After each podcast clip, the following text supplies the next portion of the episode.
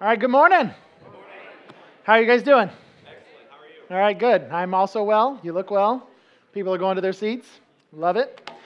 All right, we are continuing our series, uh, life of the life of Paul, and this is now part seven.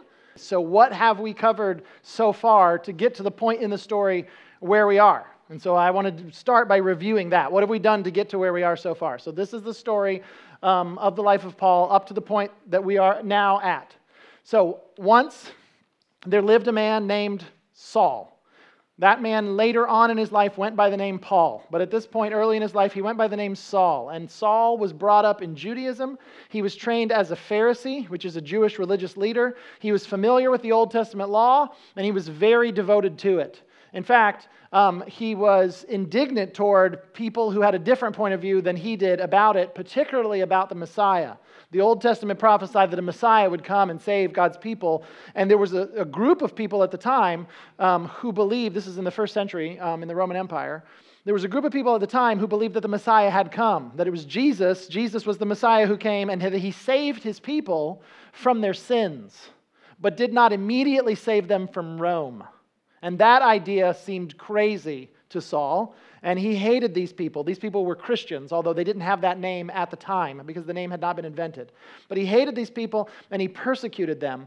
And then in the middle of persecuting them, there was a time where Jesus appeared to him and spoke to him. And that was enough to get him to switch teams. And he became one of the people that he was trying to destroy. So he went throughout this area, um, area called Arabia for a while, um, probably preaching about Jesus. He ends up at one point, about at the three year mark, in being a follower of Jesus, I think in Jerusalem, and he's preaching about Jesus, and he almost gets killed for it. So he escapes to this town called Tarsus. Tarsus was his place of birth and probably his hometown, like where he had spent some of his early years. And so now he's back there, living there as an adult for a period of time that we don't know for sure how long it was, but if you were here, you may remember I estimated, I think probably about 10 years. He lived back in his hometown. We don't know what he did during those years, probably worked a job, probably taught people about Jesus, maybe started a church or two. Meanwhile, there were other Jewish Christians, and um, that was just sort of like the, all the Christians at this point. If, for those of you that have been around, you remember this, right? All of the, the earliest Christians were all Jewish Christians. Like Jesus is Jewish, Jesus is there as the, as the Savior um, for Israel, and so all of the earliest Christians were all Jewish people. But then, because of the persecution that happened, they spread to other cities and other nations and other places and started telling, at first, other Jewish people that the Messiah had come, Jesus but then eventually started telling Gentiles that the Messiah had come, a Messiah that they didn't even believe was coming, right? Because they didn't believe the same things religiously as Jewish people. And yet they started telling the Gentiles, there is this one who has come and he is, you know, he is the Savior and he is Lord, and, and they, they believe in him, and he died on the cross for our sins. And however, all the stuff they explained to the stuff, there ended up being not just Jewish people, but Gentile people who came to know Jesus as their Lord and Savior. Gentiles becoming Christians by the boatload. So there's this one particular city named Antioch where this happens a lot. And so what you have there is the first multicultural, multi ethnic church. You have Jewish people and Gentile people all together worshiping Jesus in the same religion, in the same religious gatherings. That is something that had never happened before. Jewish people worshiping God and Gentile people worshiping God, all the same God, all together, never had happened before. And now here they are all together um, in Antioch so there's a, one of the leaders of that church, his name's Barnabas. He recruits Saul to help him pastor this church that's filled with um, Jews and Gentiles together. He had known Saul from maybe about 10 years earlier, they had met, and he knew that Saul was in Tarsus, and so he went and found him and said, Hey, will you come help me pastor this church with all these people that just became Christians, some of which are Jewish and some of which are Gentile? And Saul said, Sure. And so he shows up, and that's what they're doing for a while. And then at some point in, in that time period, they hear about a fact that there's going to be this famine that's going to affect the people in the Jerusalem area really bad. And so these people who were Christians in Antioch said, We need to send money to the Christians that are in Jerusalem. Even though we don't know them, even though they're strangers to us, we now realize they're family. Like if God's their father and God is our father, if we believe in Jesus and they believe in Jesus, then, then these are our brothers and sisters down there. And so they sent them money so that they'd be able to get through the famine. So the delivery men of that money would be Saul, Barnabas, and perhaps a guy named Titus. And they went down, and they were actually, um, in the book of Acts, you see, they traveled to Jerusalem. Like they went from Antioch to Jerusalem, and there were actually several occasions where Saul took a trip to Jerusalem. At some, um, at some point, while they were there in Jerusalem, on one of these trips, Saul presented the message of Jesus, the message that he had been preaching for about 14 years at this point, to the earliest followers of Jesus, apostles like Peter and John, and uh, Jesus' half brother James. And he presented his gospel to them to make sure that his message of Jesus was the same thing as their message of Jesus, right? That the message of Jesus up in Antioch was the same thing as the message of Jesus down in Jerusalem. So he wanted to check to see if they matched, and they did. And that is what we have learned so far. Not bad, eh? Right? I mean, for, for, for six, if you've been here for six weeks, you have learned a lot about the early life of Saul. So, what happened next in the story? Well, the way place we left the story off is Saul and Barnabas are in Jerusalem, right? And they just said, Is our gospel the same as yours? And they dropped off the money and all that. And so, what's the next thing that happens? Well, as best as I can tell, the next thing that happens is Saul and Barnabas go back home. They travel from Jerusalem back to Antioch because that's their hometown. And by hometown, I don't mean the hometown they grew up in, I mean like their hometown now, like where they live now as adults. You know, some of you would say Ocala is your home, even though you're like not from Ocala. So they're going back to their hometown, Antioch, to get back to their life before they had visited Jerusalem. So Saul goes back to Antioch, Barnabas goes back to Antioch, Titus, assuming he was with them, goes back. And another guy, and this is something you could find out by reading Acts chapter 12, verse 25. There's another guy that they pick up that's a companion on their journey now, whose name is John Mark. It seems that John Mark is a resident of Jerusalem, and he travels with Saul and Barnabas back up to Antioch to do, I guess, whatever it is they're going to do up in Antioch. Um, John Mark will matter as this story goes on, so I might as well introduce you to him because this is the part of the story where he jumps in. But he's not, um, he's not a big deal yet.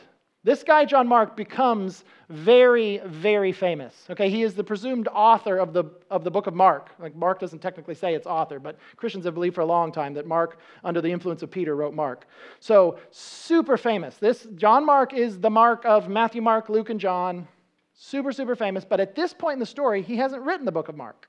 So he's just a guy named John Mark. Nothing special at this point, okay? We, who nobody, knew he was going to be super famous and have hospitals named after him and stuff like that all these years later. At this point, he's just a guy named John Mark, and he's traveling with Saul and Barnabas up to Antioch. So they get back home. Saul and Barnabas is home. And then I don't know how much time passed between all of that that I just said and this next incident that happened. Um, it could have been that this next thing that I teach you happened, it could be that it happened weeks later.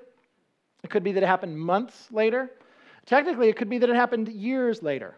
Although I don't think it was years later, because there's a big issue that's going to come up in today's story that I think is mostly settled by the time you get to Acts chapter 15. So I'm thinking it's, I, am suspecting that what I'm about to read you took place before all this stuff got settled in Acts chapter 15. But I do not know that 100% for sure. So, what I'm thinking is this I'm picturing Saul and Barnabas are there in Jerusalem, then they, with Titus and John Mark, go back to Antioch, and then time passes, maybe several months later. Peter makes the journey from Jerusalem up to Antioch to see what's going on there. I don't know what the reason is because it doesn't say why. Maybe he just wanted to see the very first like Jewish and Gentile all mixed together worshiping Jesus church because he'd never seen that before, you know? So maybe he went up to see it with his own eyes. But whatever the reason, Peter is in Antioch in the story that I'm about to read to you. Okay? He's left Israel, gone to another country, and is now in the city of Antioch as I'm about to read this to you. And this story that I will read is an unusual Bible story in that it is one of the few places, perhaps the only place in the whole Bible, where one of the apostles rebukes another one of the apostles to his face in public. So here's the story. If you have your Bible with you, you can go to Galatians chapter 2. I'm going to read to you verses 11 through 16. Galatians 2 11 through 16. This is what it says. And this is written from Paul, Saul's point of view here. Okay, but when Cephas came to Antioch, I opposed him to his face because he stood condemned. Now, who's Cephas? Yeah, Peter. We've talked about this in past weeks. Cephas is Peter. I mean, literally Peter. Like the, the word Cephas is the same as the word Peter. It's just two different languages. Cephas is the Aramaic version, Peter is the Greek version, but it's like the same word, okay? Cephas is Peter. But when Cephas came to Antioch, so this is how I know this didn't take place when Saul and Barnabas were down there in Jerusalem. This is Peter came up to see them. When he came to Antioch, I opposed him to his face. I'm assuming not as soon as he walked in, okay? Uh, but, but at some point while he was there in Antioch, he said, You're wrong, okay? Wrong about what, okay? He said, I opposed him to his face because he stood condemned, okay? I think he's saying, like, he was, he was in the wrong about something. What was Peter so wrong about? Let's read the story. Verse 12. For he, he being Peter, Cephas, for he regularly ate with the Gentiles before certain men came from James. However, when they came, he withdrew and separated himself because he feared those from the circumcision party. That is a party I would not want to go to. Verse 13. Then the, the I'm sorry verse 13. Then the, the rest of, the, I'm not really sorry, that was fun. Okay, verse 13. Then the rest of the Jews joined his hypocrisy, so that even Barnabas was carried away by their hypocrisy. But when I saw that they were deviating from the truth of the gospel, I told Cephas in front of everyone, If you who are a Jew live like a Gentile and not like a Jew, how can you compel Gentiles to live like Jews? We who are Jews by birth and not Gentile sinners know that no one is justified by the works of the law, but by faith in Jesus Christ. And we have believed in Christ Jesus so that we might be justified by faith in Christ, and not by works of the law, because by the works of the law, no human being will be justified. So that's our story. The story begins this morning with Peter doing the right thing. Okay, Peter accepted the Gentiles. He ate with them. And if you look at verse 12, it says that. It says, For he, can you go to give me verse 12? For he regularly ate with the Gentiles. And I think that, well, first of all, I think that means literally that he ate with them. But I think it means more than just that. It means he hung out with them, right? He befriended them. He regularly ate with the Gentiles. Peter accepted the Gentiles as friends and, and shared meals with them and treated them like they were his equals. He treated them like they were brothers and sisters. And that was a big deal. Because before Jesus came along, Jewish people didn't do that. Before Jesus came along, Jewish people did not say, like, oh, well, let's just. No, they believed that their God was the true God, which they were correct about. And so the, all the other nations are worshiping these false gods, and so they're all sinful, dirty, rotten people. And so we don't want to hang out with any of We don't want any of their sinful, dirty rottenness to get on us. We're just going to worship the true God, and it stinks that they don't know the truth and they don't believe in the true God and they're doing all these awful things, but we're not going to associate with these dirty, rotten sinners who do not follow the true God. That was normal behavior in that culture. And then, when Jesus came and he saved Jews and Gentiles, Save them both, and save them both in the same way. Like by doing the same thing and treating them both the same, right? That opened the door to Jewish Christians treating Gentile Christians as equals, as family. So Peter accepted the Gentiles. He ate with them and treated them as if they were part of the same family of God that he was. And this is not the first time he did this. It's not like he was in Jerusalem and whole, his whole life has just been, you know, like he's never ever seen a Gentile and never eaten with one. And then finally he shows up in Antioch and goes, whoa, this is crazy, and then eats with the Gentiles. No, this is, there's at least one other occasion where he had already acted this way. It's earlier in, the, in history, and it's chronicled in the book of Acts.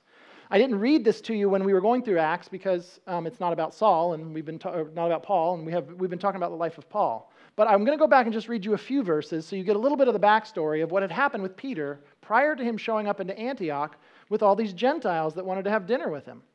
Prior to that happening, back in Acts chapter 10, there's some occasion where Peter evangelizes some Gentiles. The, the main guy's name is Cornelius, and, it's in, and he's got his friends and family that are all there. And God arranges it to happen. God arranges Cornelius to seek out Peter by causing a vision to happen so that he would seek out Peter. And then Peter has this vision that prepares him to accept these Gentiles when he goes to meet them. You can read the whole story if you want by reading Acts 10 and 11. But Peter shows up and starts telling these Gentiles about Jesus, and they come to know Jesus. They believe the gospel, and they receive the Holy Spirit, and they're baptized. And in the midst of that story, as Peter's ministering to these Gentiles, he says these words. I can't read it all to you, but let me just read two verses. Acts 10, verse 34. Peter's talking to these Gentiles, and he says, This is verse 34. Then Peter began to speak. Now I really understand that God doesn't show favoritism. Now I get it. Now, Jesus had already said, Go and make disciples of all nations, baptizing them in the name of the Father, Son, and Holy Spirit. But for some reason, he didn't, I don't think he really got it at that point. And at this point, these, these Gentiles are coming to know Jesus, and God is telling him to do it and to accept them. And he goes, Now I really get it. I really get that God doesn't show favoritism, obviously referring to favoritism of Jew over Gentile. He says, But in every nation, the person who fears him and does righteousness is acceptable to him. Not just in Israel. It's not just that God accepts these people in Israel, but in every nation, the person who fears him. This is really common language in the Bible. Like the idea of fearing God doesn't mean to be scared by or horrified by him, but like those who worship him, those who seek out, seek after him. This could be true of people in any nation because God doesn't show favoritism. And so he realizes that. And he talks to these people and he tells them about Jesus, and they receive the Holy Spirit, and he knows that they have, and he baptizes them, and he hangs out with them for several days. And then, after he's been hanging out with these Gentiles for several days, he goes back home and gets harassed by some of his friends. Or I don't know if they were friends, people. This is what it says Acts chapter 11, verse 2. When Peter went up to Jerusalem, those who stressed circumcision argued with him, saying, You visited uncircumcised men and ate with them. Right? So Peter went, and I think this is basically saying back home, right? After having hung out with these people, these Gentiles, who he said, Now I know God doesn't show favoritism. And he goes back home, and apparently the people heard about it.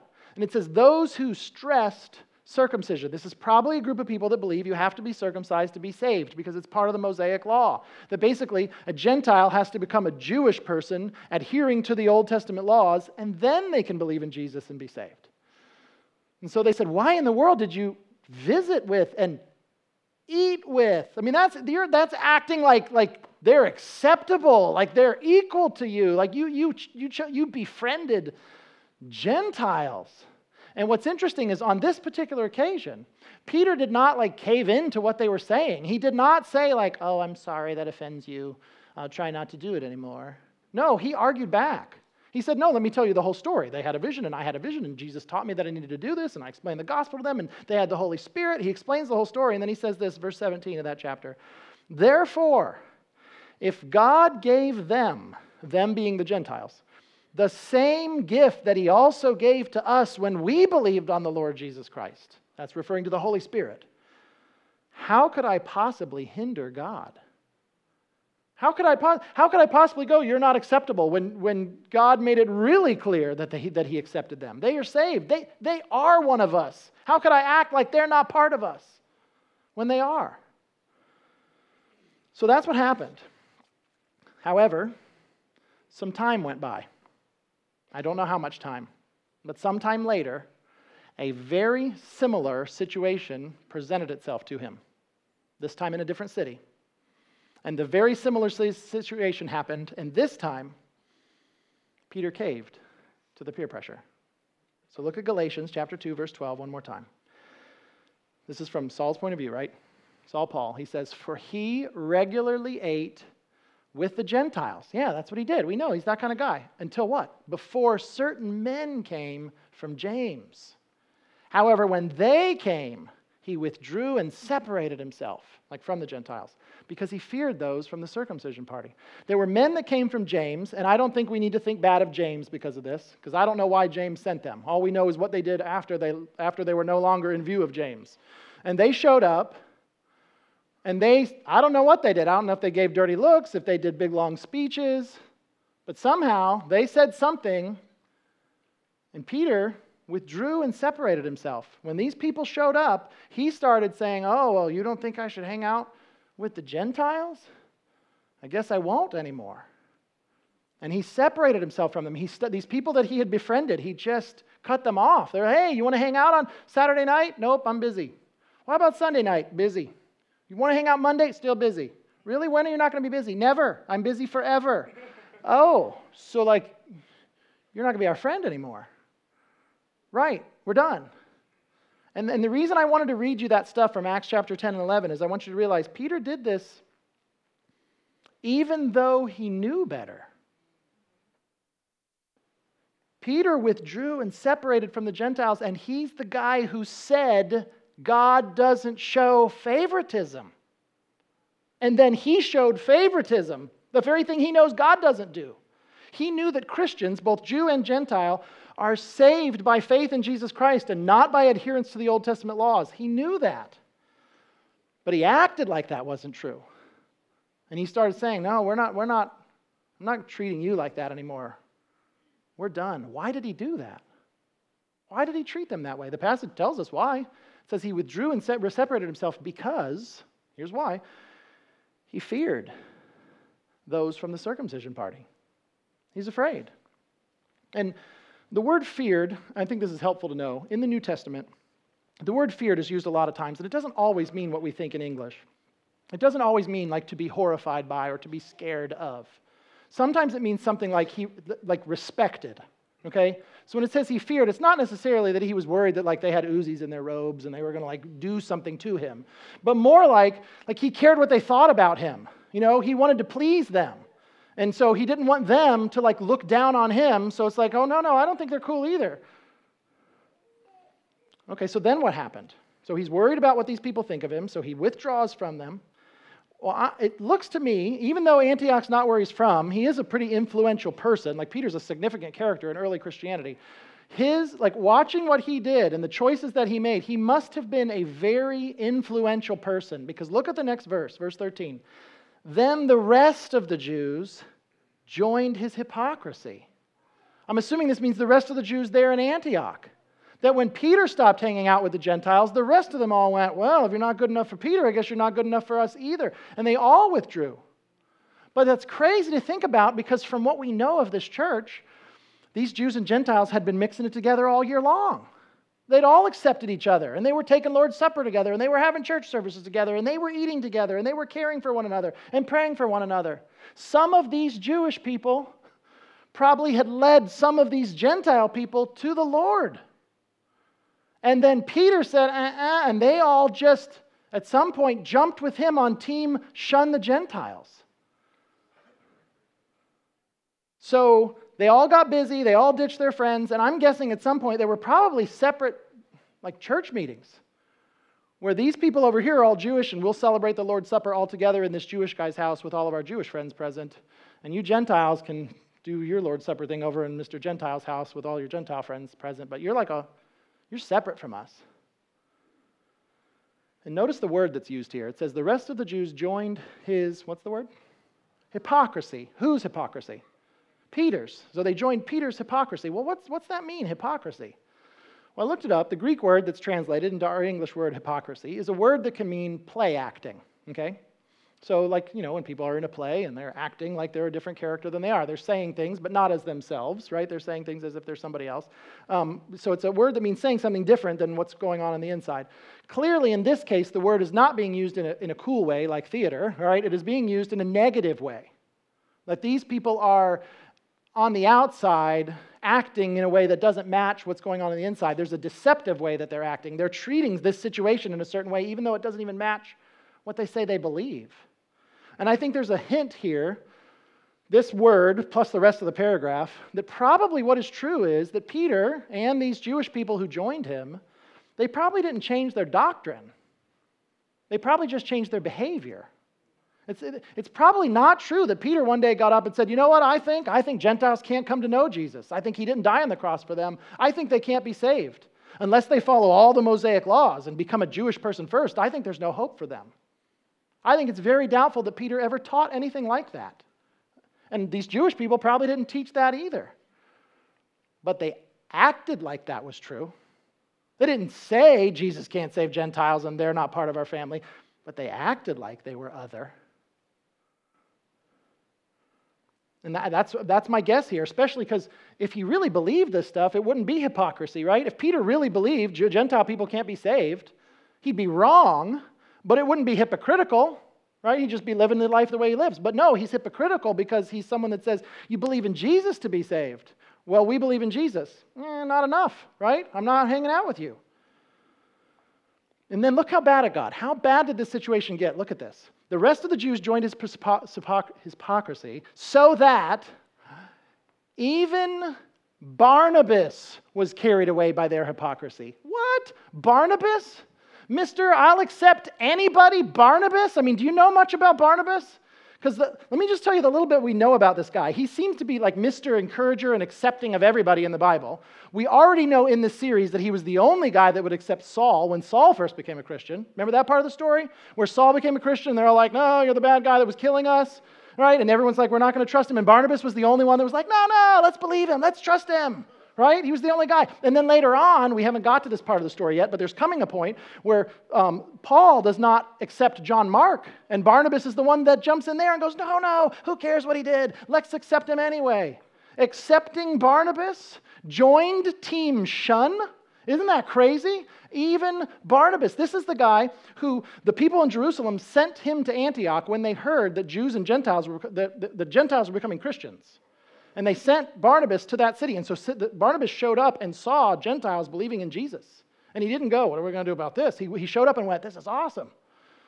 And he started pastoring these Jews and Gentiles all together. This is the same Barnabas that traveled back to Jerusalem to make sure that the gospel in Antioch was the same as the gospel in Jerusalem. This is the same Barnabas that had Titus with him, and Titus was a Christian and uncircumcised, and it was deemed that's fine. This is the same Barnabas that that John, that John and Peter looked at and said to him and Saul, We'll be the apostles to the Jews. You go be the apostles to the Gentiles. You go tell the Gentiles to become believers of Jesus Christ. And Barnabas said, Will do.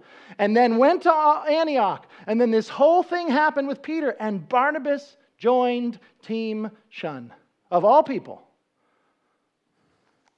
there must have been some serious peer pressure going down. So, what happens next? Next verse, verse 14. But when I saw, remember the I is Saul Paul, when I saw that they were deviating from the truth of the gospel, I told Cephas in front of everyone, if you who are a Jew live like a Gentile and not like a Jew, how can you compel Gentiles to live like Jews? And I know that's kind of a hard sentence because you got the word like Jew, Gentile, Jew, Gentile, Jew. That's a lot of nouns. But I think that I think the gist of what he's saying there is maybe something like this.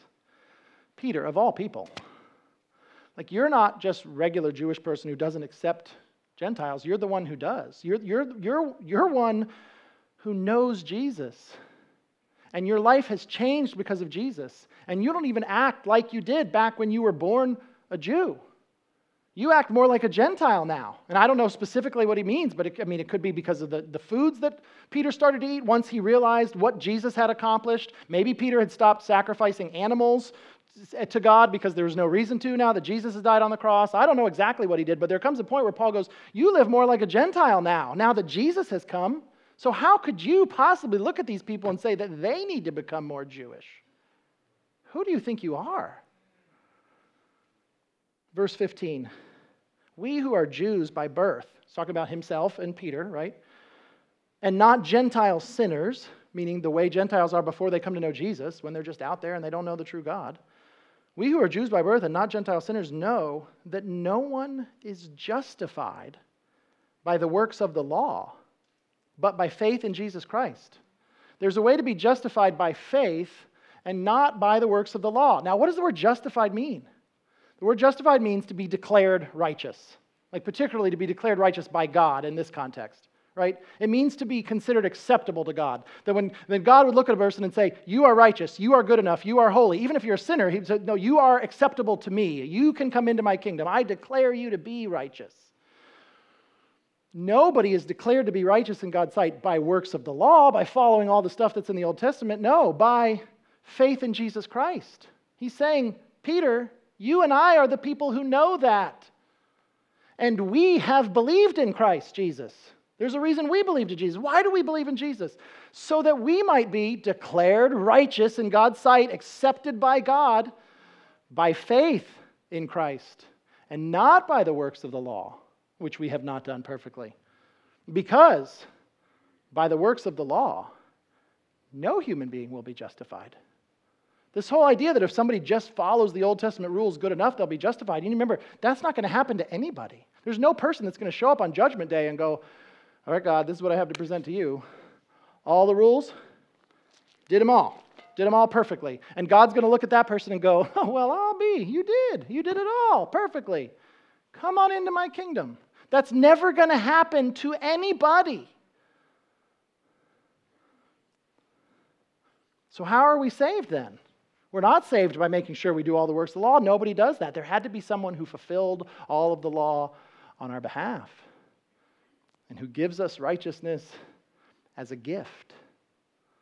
And so we place our faith in Jesus Christ and he saves us. That's the gospel. And that's why I think Paul said in verse 14, look at what he says. He says, But when I saw, and this is interesting, he doesn't just say, When I saw they were wrong, right? He's more specific than that. It's not just when I saw they were wrong.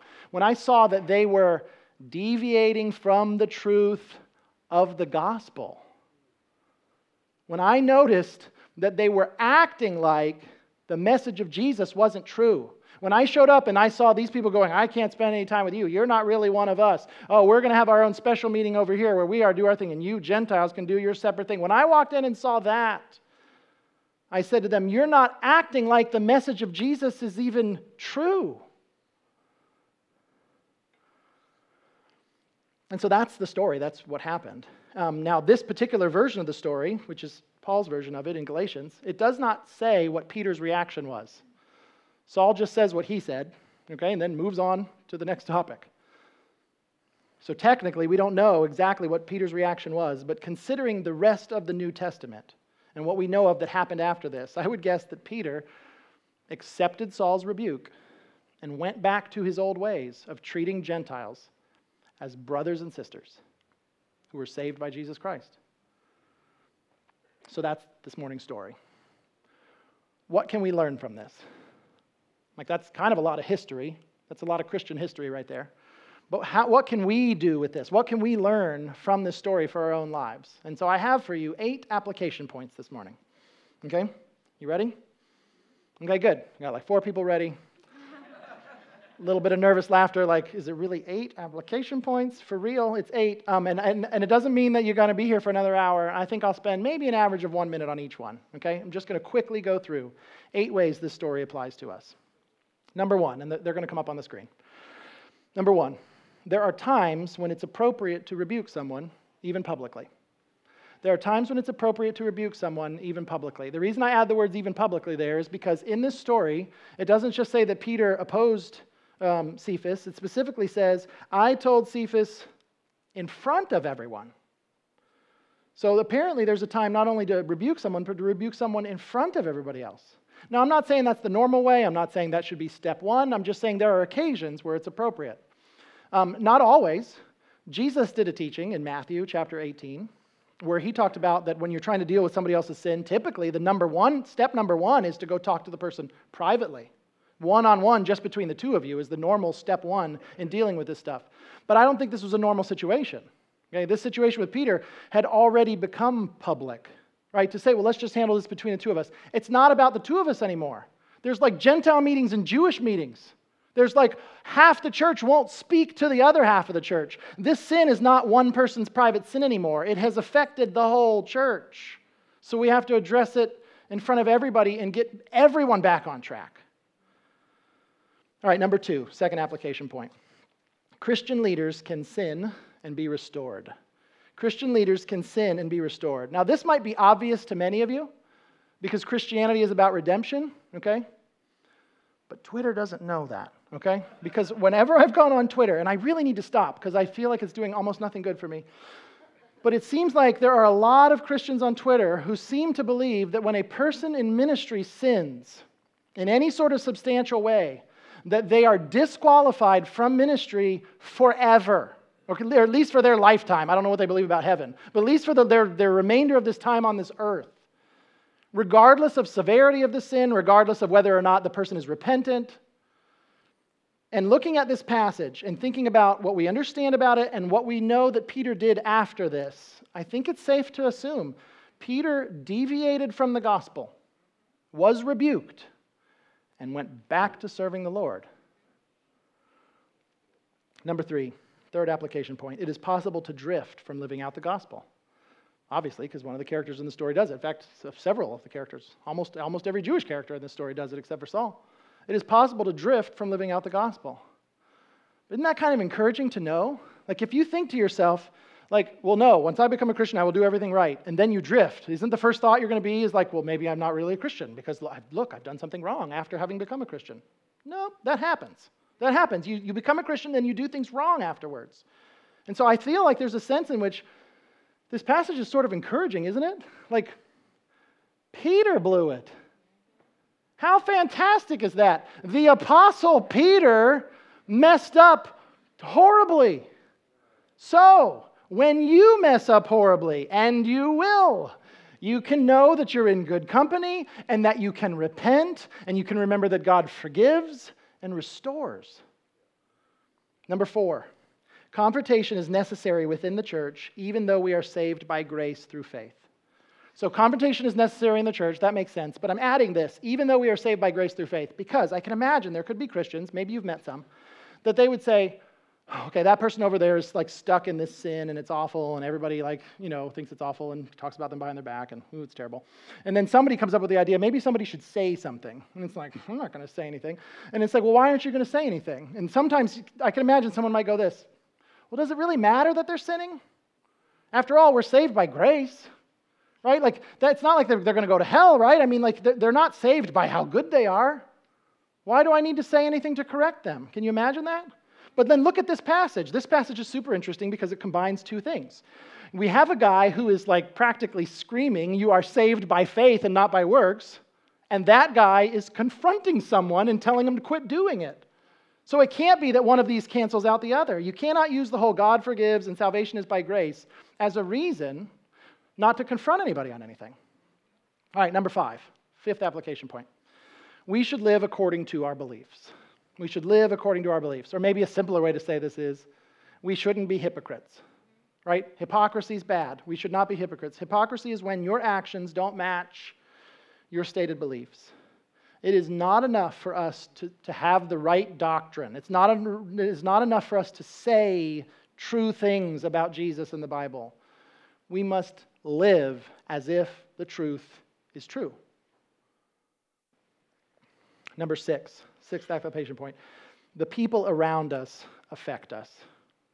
Oh, that is true, isn't it? That is so true. In fact, that is so, so true that probably everybody in this room already knew that one before you walked in today. You know that people around you affect you. But I bring it up in the context of the story just to remind you the importance of remembering that the people around us affect us. That Peter was living his life in a particular way until the men from James showed up. And then once the men from James showed up, he went, Oh, and he changed how he was acting because he cared what they thought about him. And then it didn't stop there. Peter affected the people around him so that all the Jewish people followed his lead, all the way to the point that even Barnabas was affected by the people around him. We must be so careful who we allow to influence us. Number seven, we should fear God, not man. We should fear God, not man. I use the word fear here in this one because it's in our texts. Um, Peter used the word when he was talking about the Gentiles um, in Acts chapter 10, right? He said, I realize, um, I understand that God doesn't show favoritism, but in every nation, the person who fears him, right? Peter used that word, the one who fears God. And that matches with so many places in the Bible where fears God means to submit to Him, to revere Him, to worship Him. We are supposed to fear God in that sense, right? And, and Peter's saying that. And then in Galatians, the word fear is used again. In Galatians, Saul says, He withdrew, that's Peter, and separated himself because he feared those from the circumcision party. So I think in this case, probably in both cases, the word fear is sort of connected to this idea who are you going to respect? Like when who you fear is who are you going to try to please? Who, who are you going to care what they think? Who are you going to submit to? Peter should have submitted to God. Peter should have been like caring what God thought. God shows no favoritism, neither should I. But the men of James disagree. Who cares? God said something, the men of James said something. Like, who am I going to live my life to please? Who am I going to respect? Who am I going to care what they think? Peter should have feared God more than these men and the same goes for us. And then, number eight, we must believe that we are declared righteous by faith in Jesus, not by following the Old Testament law. We must believe that we are declared righteous by faith in Jesus. And that's the big point here. Like, I think that's like the really huge point. That's the point that Paul, Saul, is trying to make here in Galatians. Like, this story is like a paragraph and a half that I read to you, but it's part of a larger letter that he wrote to these Galatians. And that's like the big point of the whole letter. The reason he tells this story, among a bunch of other words, is because he's trying to get them to realize we are declared righteous by faith in Jesus, not by our following of all of the rules in the Old Testament. That's the main point here. And in fact, he, he this is the part I just read to you, and then he continues to talk about it. Verse 17, verse 18, verse 19, verse 20, verse 21, and then finally the topic sort of changes at verse 21. So let me just go to the end and read you the last sentence of this section. Paul says this, verse 21 of Galatians chapter 2. He says, I do not set aside the what? The grace. I do not set aside the grace of God. For if righteousness comes through the law, then Christ died for nothing. I do not set aside the, the, the gift, the I didn't earn it, right? The grace of God. For if righteousness comes through the law, what did Jesus even die for? If you can behave your way into God's kingdom, there's no reason for Jesus to die on the cross. Just everybody needs to try to behave, and the people who behave well get in the kingdom, and the people who don't behave well, they don't get, they don't get in the kingdom. And that's the system, right? No reason for Jesus to die if that's how it works. That's not how it works. Nobody can behave their way into the kingdom. If that were the system, nobody would make it in. Jesus didn't die for nothing. Jesus died because people who could not obtain righteousness through the law could obtain righteousness by Jesus obeying the law and then giving to us as a gift his righteousness and his acceptance. That's the gospel. And that's why we worship him. Well, let's pray. God, I thank you for this passage, and I, I, I, guess say the same thing I said really in the first service. I realize there are a bunch of people here with all different, they're at all different points in their life. And so there may be some people here that hear this and they need to like stop caring about what other people think of them. And other people here that need to stop being hypocrites. And maybe there are other people who need to believe that, that their, their righteousness comes from you and, and through faith and not through works of the law. And maybe there are other people that need to go talk to somebody about their sin and quit going like, well, it doesn't really matter. It doesn't matter. Sin doesn't matter. And maybe there's somebody here that got confronted by someone righteously and they, they took offense and they got all upset and they need, to, they need to stop taking offense over that and be thankful that somebody in their life cared enough to say something. We're all at different spots. And so I just ask God that you would apply this to our life in the way that we need it. You are incredible. You are all knowing. You can think about a trillion things at the same time, and you can do a trillion things at the same time. And so I am confident that you can, with all of the lives in this room, take your word by the power of your spirit and help us as individuals to figure out what the next step is for us. And you can push us the next step on the path. And I just ask that you would. We thank you for your grace. We worship you for doing what we could never do so that you could reward us with a, a reward we would never deserve. So we thank you for your love. Even thinking of that song, comes with no conditions. You give us your whole heart. Thank you. In Jesus' name we pray. Amen.